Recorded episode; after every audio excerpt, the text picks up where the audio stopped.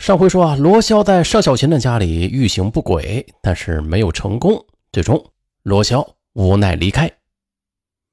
而没有得逞的罗霄啊，他非常担心邵小琴会说出去，就一直发信息哀求他：“小琴，我们两个都有家庭啊，你要是说出去的话，我们两个人的家庭就都毁了。”考虑到家庭，再加上同在一个科室上班，低头不见抬头见的。邵小琴权衡利弊，果然呢没把这件事给说出去。几天之后，为了试探邵小琴，罗霄又对他说：“小琴，我一个朋友啊在开足浴房，昨天给了我两张票，我们晚上一起去吧。”哎，不成想啊，邵小琴竟然欣然的就接受了罗霄的邀请。嘿，见邵小琴没有拒绝，罗霄的胆子也是越来越大。二零零七年三月的一个晚上，罗霄和邵小琴以及另外一个叫陈慧的护士值夜班。凌晨三点多，许多病人都休息了，整个病房显得特别安静。陈慧正在护士站整理医案，邵小琴和罗霄则坐在医生的值班室，聊了一会儿之后，邵小琴便对罗霄说：“我在沙发上靠一会儿。”接着。就把值班室的门啊给关上了，然后很随意的躺在值班室的沙发上，就这么睡着了。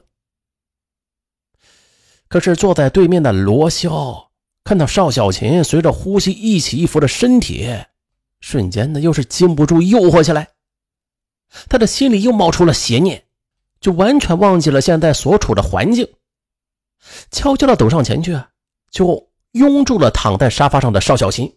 开始时是试探着在他脸上亲吻着，哎，见邵小琴没有醒，于是又大胆的在他身上胡乱的摸起来。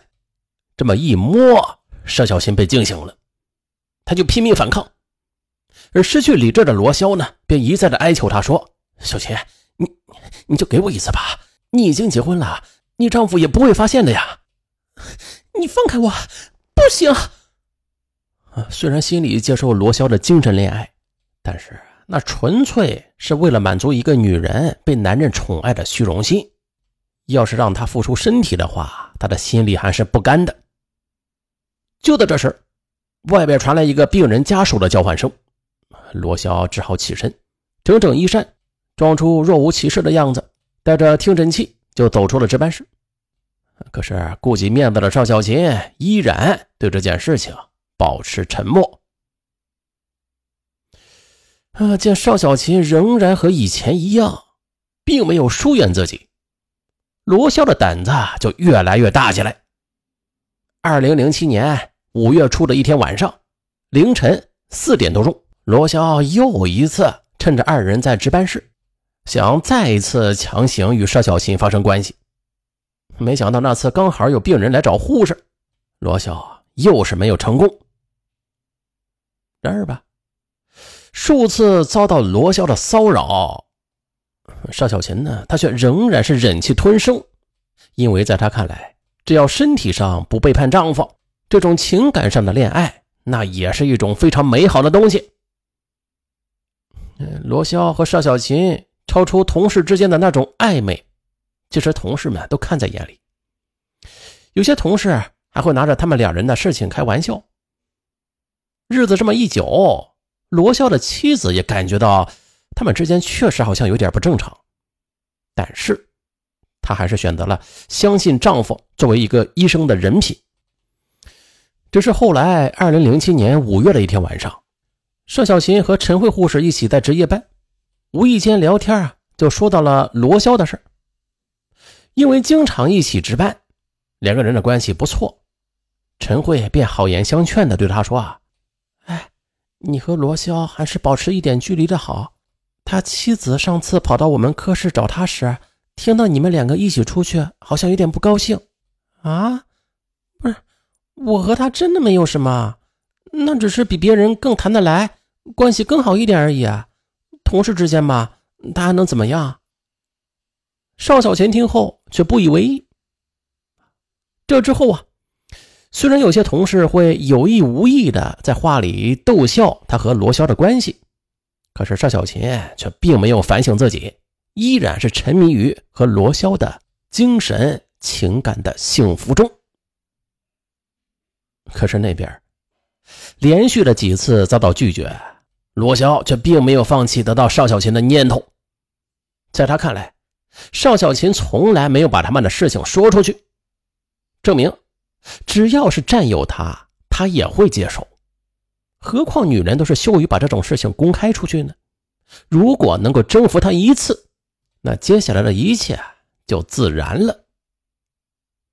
转眼到了二零零七年八月二十二日，那天刚好又是轮到罗霄、邵小琴、陈慧以及另外一名名叫郭小婷的护士值夜班。次日凌晨三点多，陈慧和郭小婷正坐在科室内的护士站里整理医案。而单独和罗霄待在医生值班室的邵小琴，又是不经意的说了一句：“啊，好困呐，这还不容易啊。那你到这边的沙发上躺一会儿。只是以前在值班室里曾经遭受过罗霄的骚扰，他赶紧委婉的拒绝了。嗯，这里不太方便。罗霄知道邵小琴话里的担心，而为了显示自己的大方，他又说。呃，要不你去二线值班室里休息吧，那边有床铺，睡着舒服。说着，他就把二线值班室的钥匙给了邵小琴。可是，当邵小琴进入到隔壁的二线值班室休息时，罗霄呢又开始想入非非起来，甚至还生出一种臆想：邵小琴是不是在二线值班室里也想着自己啊？他这么想着。他就控制不住自己了。凌晨三点半，他就起身跑到了二线值班室的门口，轻轻的转动房门。哎呀，发现这房门被里边反锁了。无奈，他只好放弃。可是回到医生值班室的他，想到隔壁就躺着心爱的人，心里的那份骚动就越来越强烈起来。啊，感到浑身燥热，就禁不住的打开了值班室的窗子。想站在窗口吹吹风，可是当他来到窗口啊，就发现医生值班室与二线值班室之间的墙壁上刚好装有一台空调外挂机。哎，他发现踩着空调外挂机就很容易能够够着二楼值班室的窗台。这时，被占有欲完全冲昏了头脑的罗霄根本就没有想到自己在十一层的高楼上。竟然冒险从值班室的窗子爬出去，然后就踩在了空调外挂机的外壳上，攀到了二线值班室的窗前。他轻轻地推了推窗户，发现窗户没有上插销，于是就从窗户爬进了室内。啊，望着躺在床上的邵小琴那优雅的睡姿，罗晓再也不能自制，他轻手轻脚地走上前去。就开始轻轻的去解邵小琴的衣裤，可是邵小琴很快就惊醒过来。当他发现罗霄又要对自己实施强暴的时候，便不仅拼命的挣扎起来，还大声的惊呼着救命。这时，害怕邵小琴的呼救声会惊动别人，罗霄一把就捂住了他的嘴，还威胁他说：“你别叫啊！你要是再叫啊，我就掐死你！”说着。他不但用手去掐他的脖子，居然还用力的殴打他。邵小琴万万没有想到啊，罗霄竟然会变得如此狰狞。他害怕他真的会做出可怕之举，顿时吓得哟就不敢再出声了。哎，见邵小琴被吓住，他又强行的去解邵小琴的衣裤，可是邵小琴依旧是拼命的挣扎，还张口咬伤了罗霄。哎呀！见一时控制不住他，罗霄便从旁边抽出一捆医用的绷带，把他给捆住。这时，发现罗霄已经完全失去理智了。邵小琴预感到这次难逃厄运，他开始啊，就慢慢的挪动身体，然后趁着罗霄不注意，用头猛的一下就顶住了值班室床头的呼叫器。而罗霄呢，他是万万没有想到会发生这个意外。他就害怕陈慧他们听到呼叫器会开门进来，发现自己这种不耻的行为，赶紧起身，悄悄地打开门就闪了出去。然而啊，由于紧张，当他走出房门的时候，才发现自己的眼镜丢在了现场。当班护士陈慧和郭晓婷听到呼叫声，急忙的跑到二线值班室，开门一看，不禁大吃一惊。只见邵小琴被人用绷带绑在床上，还有脸上和脖子上也到处都是伤痕。哎呀，这是怎么了呀？陈慧和郭晓婷七手八脚的帮他解开了绷带，然后把他扶了起来。而就在这时啊，陈慧回头一看，发现罗霄好像就是从地底里冒出来似的，那是无声无息的就站在了他们身后。而更让陈慧不可理解的是，刚进屋时啊。还看到床上有一副金丝边眼镜呢，可是转眼就到了罗霄的脸上。把邵小琴解救出来之后，陈慧又打了电话通知了总值班室，总值班室的人员过来，一直追问邵小琴是怎么回事啊，可是他却始终不正面回答，只是说没事这让值班室人员也感到有些莫名其妙。可是下午下班回到家里。邵小琴的丈夫啊，李东阳看见妻子满身伤痕，就赶紧追问她是怎么回事啊。开始时吧，怕丈夫知道后不高兴，她也一直不愿说出真相。直到丈夫一再追问之下，又说啊要打电话去医院问问是怎么回事，她只好把事情的经过就说了出来。丈夫很生气，劝她报警，可是她却劝说丈夫说陈潇是自己的同事，报警会毁了他的。只是接下来事情发生之后，院领导也是数次的找到邵小琴，罗霄也感到十分恐慌，他害怕邵小琴会说出去，便给邵小琴发信息，哀求他千万不要说出真相。后来甚至啊又发短信威胁说要杀了他。